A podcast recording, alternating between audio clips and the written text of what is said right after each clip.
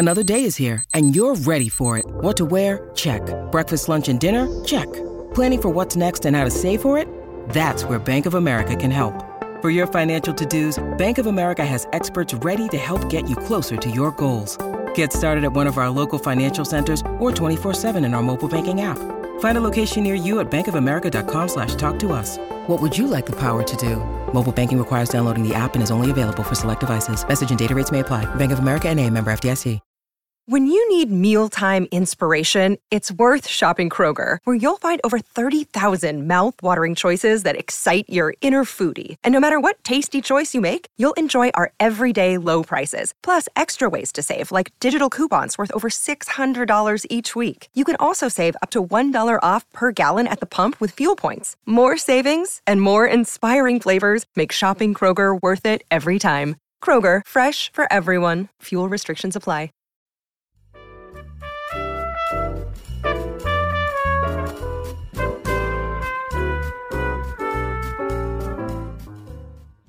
This is a bonus edition of Behind the Mic. I'm Joe Reed. Behind me, one of the patrons chuckled and said, voice mocking, Aren't you a tough little girl? I turned to look at her, to study her face. She was taller than most Nilters, but fat and pale as any of them. She outbulked me, but I was taller, and I was also considerably stronger than I looked. She didn't realize what she was playing with. She was probably male, to judge from the angular maze-like patterns quilting her shirt. I wasn't entirely certain. It wouldn't have mattered if I had been in Radch space. Radchaai don't care much about gender, and the language they speak, my own first language, doesn't mark gender in any way. This language we were speaking now did, and I could make trouble for myself if I used the wrong forms. You just heard AudioFile Magazine's 2022 Golden Voice, Adjoa Andoh, narrating Ann Leckie's sci fi classic, Ancillary Justice. Adjoa Andoh is one of Britain's leading actors, with a long and distinguished career in theater and on television. She's won global acclaim in the series The Bridgertons as everyone's favorite character, the formidable and lively Lady Danbury. But audiobook listeners also know her from the wide variety of titles she so brilliantly narrates, ranging from science fiction to thrillers, from biography to speculative fiction, to a span of books by authors from the African diaspora, like Chimamanda Adichie and Nnedi Okorafor. The winner of many awards from AudioFile magazine, Adjoa, in the words of one reviewer, creates a stunning tapestry of characters throughout her work, while always maintaining a distinct narrative integrity. To listen to Adjoa's narration with its vast range of characters is to be open to the world, both real and imagined. I spoke with this newest golden voice recently in a less than perfect overseas connection. And while we talk about audiobook narration in depth, I did begin with the series everyone is talking about, The Bridgertons, and I wondered if she was surprised by the series' stunning success on both sides of the pond. Well, I knew that if I was doing a show with Shonda Rhimes and Netflix based on a series of internationally best selling novels, there was a good chance it was going to have some traction. However, the level of fuss and delight the series has caused is beyond our expectations and and quite right too because if you go into a job with that level of expectation you're heading for a fall. Um, so yeah i mean i'm i think there are lots of things going on. I think the fact that the first season dropped on christmas day when frankly lots of people whether Christmas is your religious holiday, if you have one or not, it's generally regarded as a time when people get together and it's a time of being in community, in communion with each other. So I think the fact that we were having a sort of Christmas that didn't do that because of the pandemic, because of people's sense of uncertainty about the future, I think to have a show like that uh, sort of fall into your lap on that day and give you that moment to go, do you know, I'm going to switch off my COVID brain for a few hours and I'm just going to get lost in something generally frothy and page turnery, so that it became a show that, for me, was about a bit of light relief in amongst the heaviness of life, but with content that also said, it doesn't matter what race you are, it doesn't matter what sexuality you are, it doesn't matter if you want to be a stay at home woman or a woman who goes out and makes her mark in the world, or if you are somebody that just likes a stately home, a period frock, or a bit of will they, won't they, there's something for everybody. So I think the embrace was a wide embrace at a time when people were feeling quite lonely and isolated. So I, I think the day it dropped fell very much in our favour. It did what art should do. It transports people. And I think America has really grabbed the show. I think certainly for people of colour who may never have seen themselves in a historical drama unless they were being enslaved or having some sort of trauma foisted upon them. I think this gives just space to breathe out in a different way, in a historical way. Um, you know, it means that I get cards, photographs from little black boys and girls dressed as Lady Danbury, which I think is marvelous. Um, and I know people of South Asian heritage have, have lost their minds over season two, if it's their bag in the first place. To have the Sharma family there, to have the Sharma family involved in pre wedding rituals, all that sort of thing, people have absolutely loved. And I just think the show is casting quite widely in terms of race. Uh, I think people are having permission to be in see themselves reflected in a costume fictional drama that's also on steroids. As we know, nobody in Regency England was wearing, um, you know, psychedelic green as the Featheringtons do. And so you could say, oh, the levels of mixed racial casting that they have in the show are, are not historical. But I would argue that actually the show is the most historical representation you would have seen of this country in that era um, that you will have seen to date anywhere because it's a trading nation. Some of that trade is good, some of that trade is terrible, but the trading was happening nonetheless. And there were people from right across the globe in the capital city of the leading trading nation. So there's an authenticity about that that I really, I really love. And I love the provocation of it. and I love that we can put all that stuff in what is, you know, essentially a, a historical romantic drama. Yeah, agreed. One book that you read recently is Charlotte Sophia, which is a novel based on the queen who was Lady Danbury's friend in the Bridgertons.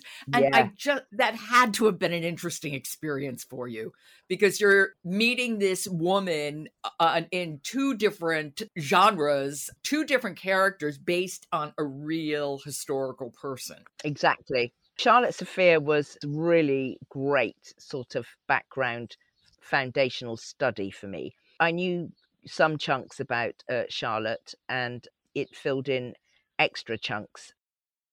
No one ever paid much attention, which suited me just fine. Perhaps it was because I was never thought of as beautiful or charismatic like my sister Christiana before her misfortune, and everyone considered my complexion far too dark. I would overhear my mother whispering, Pity her broad nose. Or, Keep her out of the sun, she's already too dusky. Thus I was perennially kept under thick, white chalk. Also, you know, we're, we're shooting a prequel to Bridgerton that Shonda Rhimes is writing called Queen Charlotte. And it's all about the young life of Queen Charlotte, her coming to England, adapting to this court and this weird new way of things. And you see young Lady Danbury, who's done her own navigating, helping the Queen with her navigation, uh, and you you get into the burgeoning uh, relationship of Queen Charlotte and George when he's still fairly uh, compos mentis. So Charlotte Sophia really helpful for all, all, all of that early research work. And I, you know, and I just think it's great to have a historical novel that says, yeah, the stuff you think you know about history, here's another pass at it. Now tell me, when did your love of acting begin? As I left the womb, probably. um, I was just that kid, you know, the one that's always dressing up. I used to write stories, I used to direct plays, I used to make books, I would stitch paper together and all of that stuff. I would be walking up the street. I lived in a tiny rural Cotswold village. We moved there from Leeds uh, when I was three. So I had a very strong northern Yorkshire accent. And I was moving to the very rural uh, West Country. So it's, you know, they're chalk and cheese. Uh, so I already had that delineating me as else from elsewhere. And then, you know, we were the black people for about a million miles. And it's the 1960s. So making a fictional world was sort of logical, I guess, if you, in, in retrospect. I was the kid that um, I could make people laugh. I loved stories. I loved acting. We were a house full of readers, always reading. And I could also fight people. I learned how to do that pretty quickly and use a combination of all those things to keep myself going. And what about deciding acting as a career, which is a quantum leap? Yes. Well, as you can imagine, amongst the cows and sheep, there was not a lot of talk about going to drama school or anything like that. People just didn't do that where I lived. Acting was so left field. So I, I was in all the school plays and I would go and see shows at the Amateur Dramatic Society, although I never joined that. But I do remember going to see a play when I was 16. I was doing my A levels. I was anorexic. My parents were getting divorced. I was depressed. Uh, and the only subject that I enjoyed doing was drama. And you weren't allowed to study drama until you were doing A levels. So you had to be a serious academic student before they let you get involved with that nonsense because it wasn't considered a proper subject. Um, so one of the things we had to do was go to the theatre and write a report. So I went to see a play called Plenty by David Hare, 1979 uh, sat up in the cheap seats and wept my face off for two hours about a young woman during the Second World War who gets sent on special ops miss- missions into France underground, uh, working for the resistance against the Nazis, and her life is transformed. And I knew when I saw that play, there was something about that sense of finding your best self um, that I was yearning for. And the sense of being lost that I was experiencing, that I had felt from the character on the stage so deeply that it made me weep. And I think at that moment, I really understood the power of theatre and the power of acting and that um, transformational ability of storytelling to bring people and experiences together in, in unexpected ways. And I have told that story a lot, particularly to drama students or young actors to say there may be somebody in the audience who needs you to save their life. So never phone it in. Always be authentic and real because you're doing soul's work and you need to give it the reverence and the attention that it needs because it's important. So it, that's a little speech I trot out to acres of students relentlessly. Being an actor is not about being famous it's about studying your craft and being the translator of what was in the writer's mind through the character into your heart and from your heart to the audience's heart. And how did you move into audiobooks, Adjoa? Audiobooks, I started doing them in the early 90s uh, when everything was still recorded onto cassette. And I started off doing English as a foreign language um, there were lots of teaching tapes. So you would do little dramas speaking very slowly for um, audiences who were learning English. So that was my first audio world. And then from that, my first audio book was the very first Alexander McCall Smith, the number one ladies detective agency. And in fact, next month I'm going to be recording the latest one. So I'll have done every single number one ladies detective agency audio book since he started doing them. Your glasses, Ma, said Mma Ramotswe. Mma Makutsi leaned back in her chair. She was smiling. I wondered when you were going to notice, Ma. Do you like them? They're new. Mma Ramotswe knew from long experience that Mma Makutsi was sensitive to criticism, The only response one could safely give if asked one's opinion on any aspect of her appearance was to say that it was perfect. Any reservation, even in the form of a momentary hesitation, could give rise to a display of hurt feelings that could quickly become a more than momentary sulk. Not prolonged beyond the evening, of course. Mma Ramotswe had never known Mma Makutsi to keep a state of huff going for more than a few hours, but it was best to avoid such occasions altogether, she thought. They are very fine glasses, she said. They are clearly very fashionable. It was just the right thing to say. And from that, then I just I started doing everything. I also did animated stuff, lots of audiobooks for kids, training stuff for organizations, all, all that sort of stuff. So I, I did all of that stuff as well. And then more and more audiobooks alongside loads and loads of radio I've adapted stuff for radio as well. Um, I've produced stuff for radio. I'm sort of protective over doing it well because I like to listen to it. How do you prepare? How do you prepare when you're about to narrate an audiobook? I I get a, a real range of books which I love.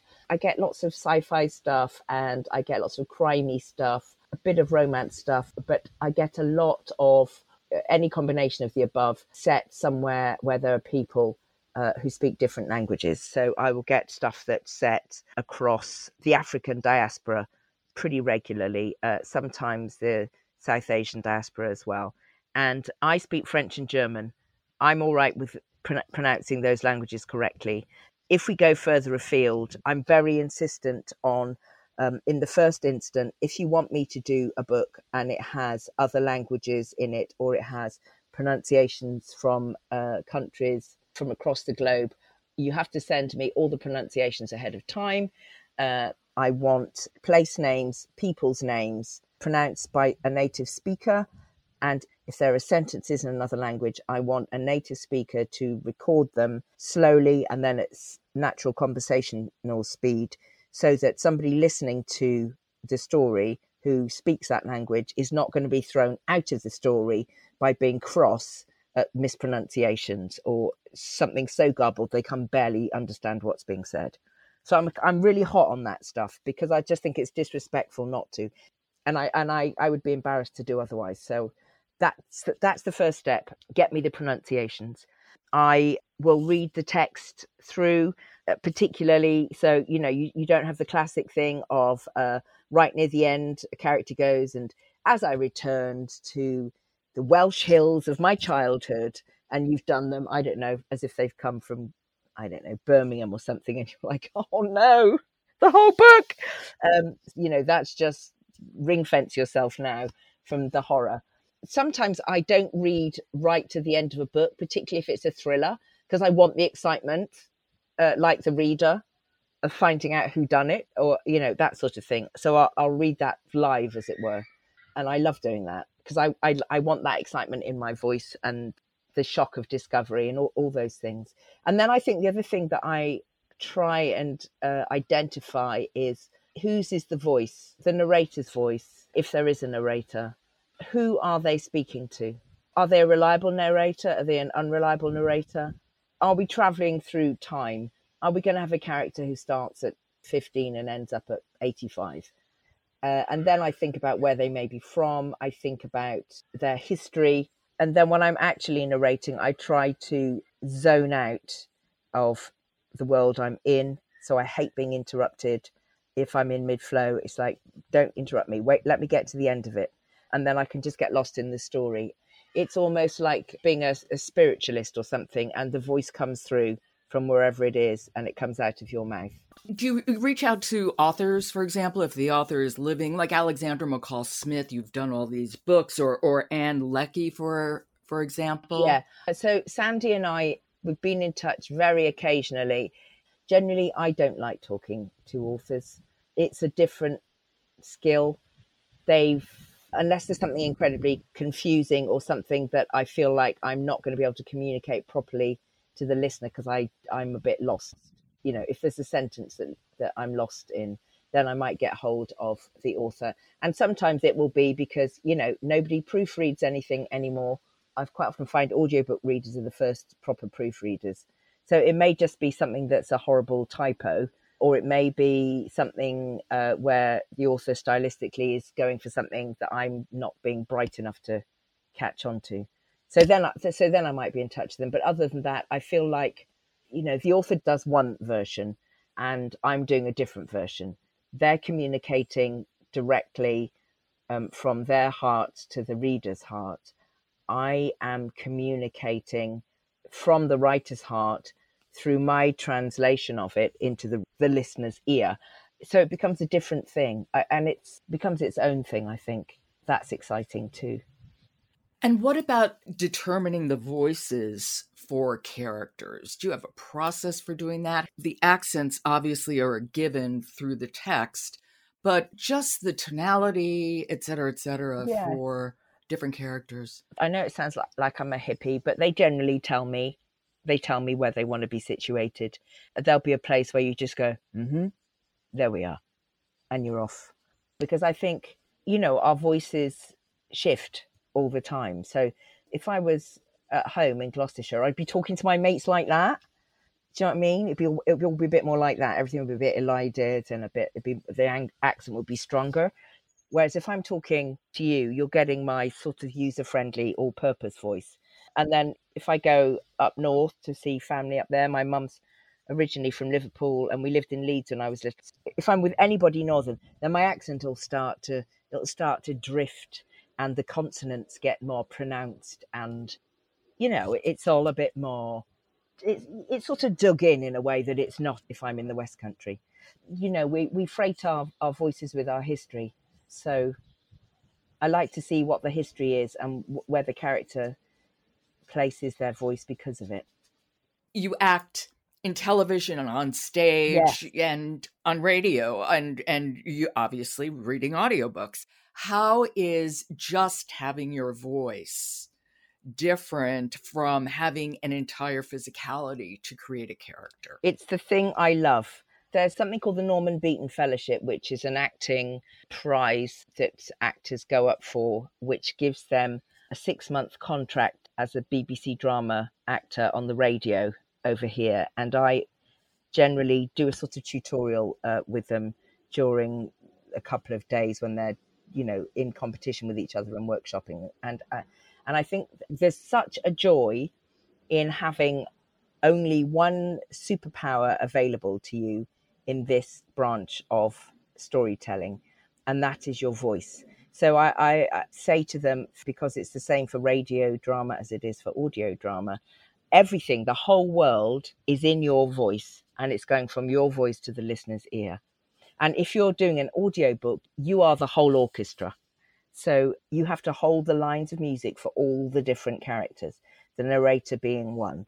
You have to uh, hold the um, the stakes, the emotion, the time of day, the age, the region, the history, the sense of the perspective that the narrator uh, gives uh, in an overarching way. You have to hold that all the time. It's like you have to keep those musical lines. You are the whole choir, the whole orchestra, and you have to keep them alive all the time. So I don't like doing pickups cold. You have to play me the section that we're covering because I need to know emotionally and tonally where I was in that moment. So I think I, I want to say to um, actors uh, who are doing audio stuff, you have to keep all those balls in the air all the time. It's an act of great concentration to do it properly and give yourself notes as you're going along. If you discover something about a character, the way they may break up a sentence or how breathy they are, whatever it may be, make a little note of it so that you've, you've got that available to you when you come back to it. But know that you have to keep all those balls in the air. Yeah, it's just an act of delight for me to go, yeah, you can't pull that funny face or do the silly walk or raise that eyebrow or any of the other stock in trade things that we do. You have to raise the eyebrow with your voice. You know, it's that sort of thing. It also is so intimate because literally with audiobooks, you're in my ear. Exactly. literally in my ear, as opposed to theater where your voice has to hit the last seat of the yes. in the balcony. Yes. Yes. So there is that intimacy. And there's a sort of intimacy that means that uh, literally the geography of your mouth to the microphone will shift depending if it's a you know if it's is it a car chase? Is it a sex scene? Is it absolute fear in the middle of the night? Is it a great big rowdy party? What is it? So geographically you need to make space for yourself to move in to move out to move about whatever it is you need to do to communicate. But that there's something about that intimacy that sort of deserves a respect i think. The listener is giving you this great attention is giving your voice, your storytelling, this great attention. And it's such an ancient tradition, isn't it? Storytelling is as old as, as we are. And so you're doing something that is different. You're, you're literally doing the physical, the ancient physical, physical art, the storytelling art, in, in, in a way that is different from any other sort of storytelling. Um, I, I find that quite thrilling, actually. The other thing that that's so different is, of course, both theater and television they are collaborative. You are a tool in the toolbox, a very important tool, but nonetheless, it's a big box. But with audiobooks, it's you. Perhaps you're working with the director or producer, but you're doing it on your own. Yeah. And can you talk about the difference of doing it alone and doing it in the company of others? Yeah, I love doing audiobooks on my own. I don't really like having directors. Sorry, directors. I don't, or producers, because there's a bit of me that's a bit like, who's telling the story here? Are you telling the story or am I telling the story? If I'm telling the story, let me tell the story. What is useful is, you know, obviously a misread because it's interesting the way that when you're going at it, your brain will rework the sentence. It will fix a certain logic that may not be on the page. So uh, misreads obviously is good, and also sometimes to just I didn't get the sense of what you were saying um, that can be helpful. But generally, I like being left to my own devices. Then it's me and the, it's me and the reader and uh, and the characters, and actually and the studio engineer because actually studio engineers are brilliant and they quite often do not get credited. I, I like to be friends with the studio engineer. I like us to be sort of involved in a joint enterprise where we go on the journey of the story together. They're my first audience. You know, they're the audience I see. So I see how they're responding to the story um, they're my first port of call, I think. Well, you also narrate a number of books by African writers yeah. like Chimamanda Adichie or Nnedi Okorafor. Yeah. Well, first of all, we're seeing so many more books by women uh, and men of recent African or African descent, yeah. Um, which is wonderful. And I think the importance of these stories are becoming more and more recognized. Yes obviously I love these stories because lots of them that you know there's a resonance in them that I recognize from my own life whether it be the story of a, a, young West African girl making her way through life, and I, I recognize some of the conversations or some of the street scenes or the dilemmas of the characters, or it's the young African girl uh, in Chimamanda Ngozi Adichie's Americanah doing her online blog about the difference between Black Americans and Africans. I, I know all of that stuff, and, it, and and it's just lovely to see the conversations happening. I think you know we all want to see stories that have us in them in various ways, and at one level we're all unique human beings, and there is no us unless it's the collective us. But at, at another level, there are life experiences that we have had that don't often get um, put into stories. And that's changing. And I'm thrilled about that. And I want to see more of that. I did a, a, book called An Ordinary Wonder, set in Nigeria.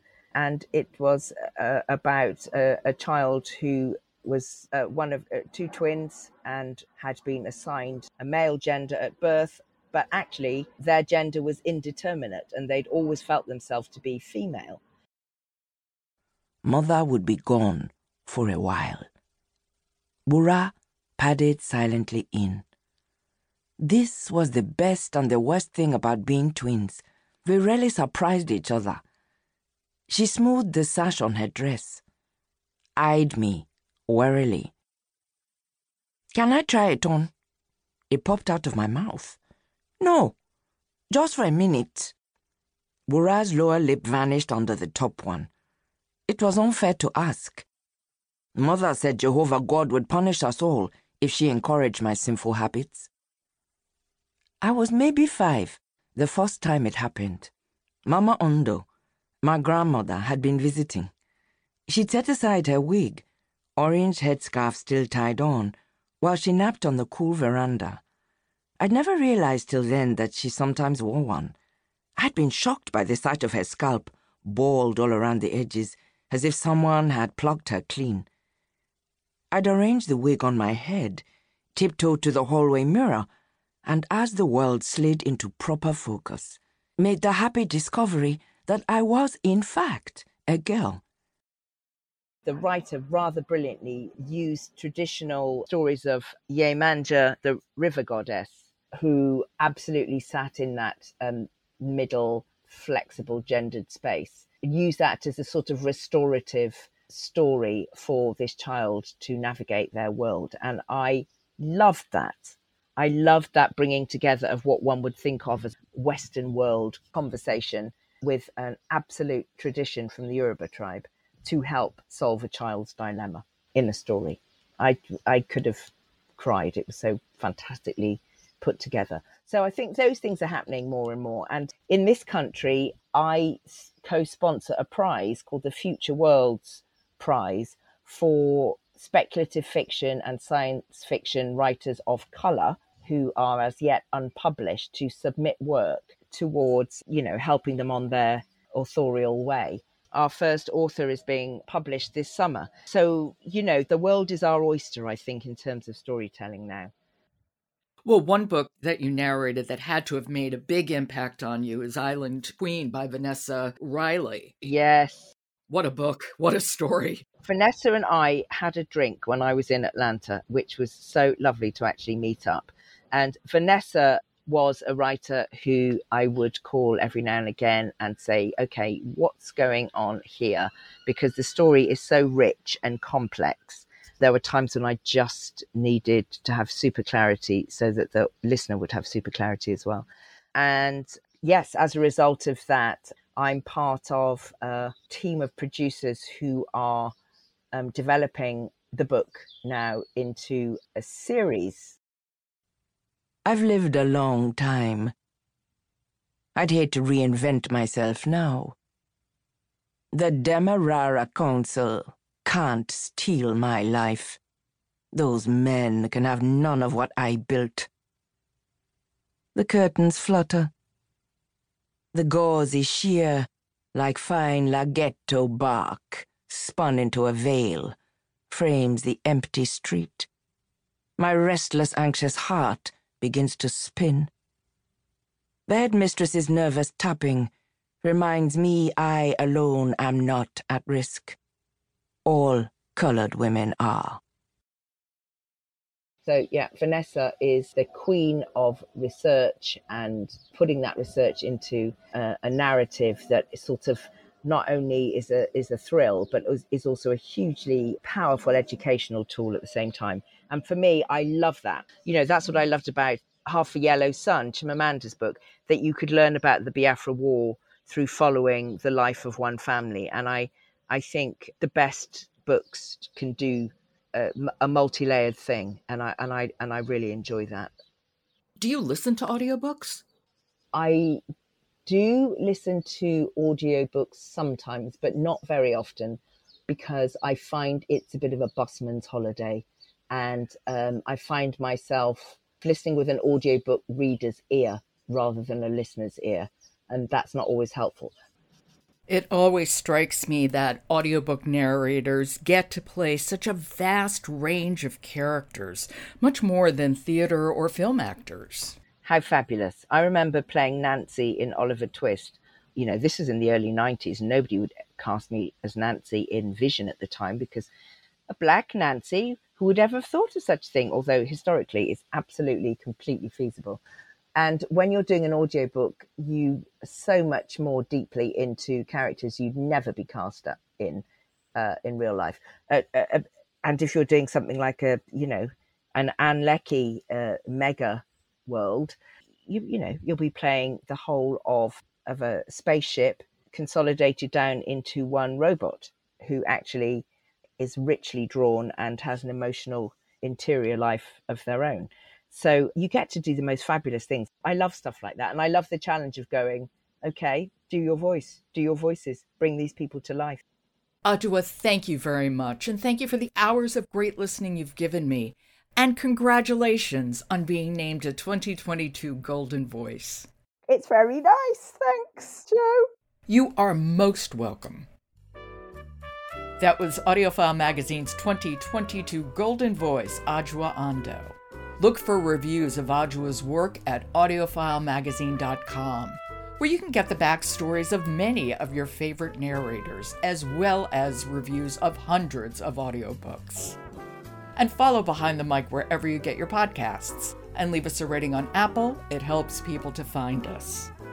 This has been a bonus edition of Behind the Mic with AudioFile Magazine. I'm Jo Reed. Good listening.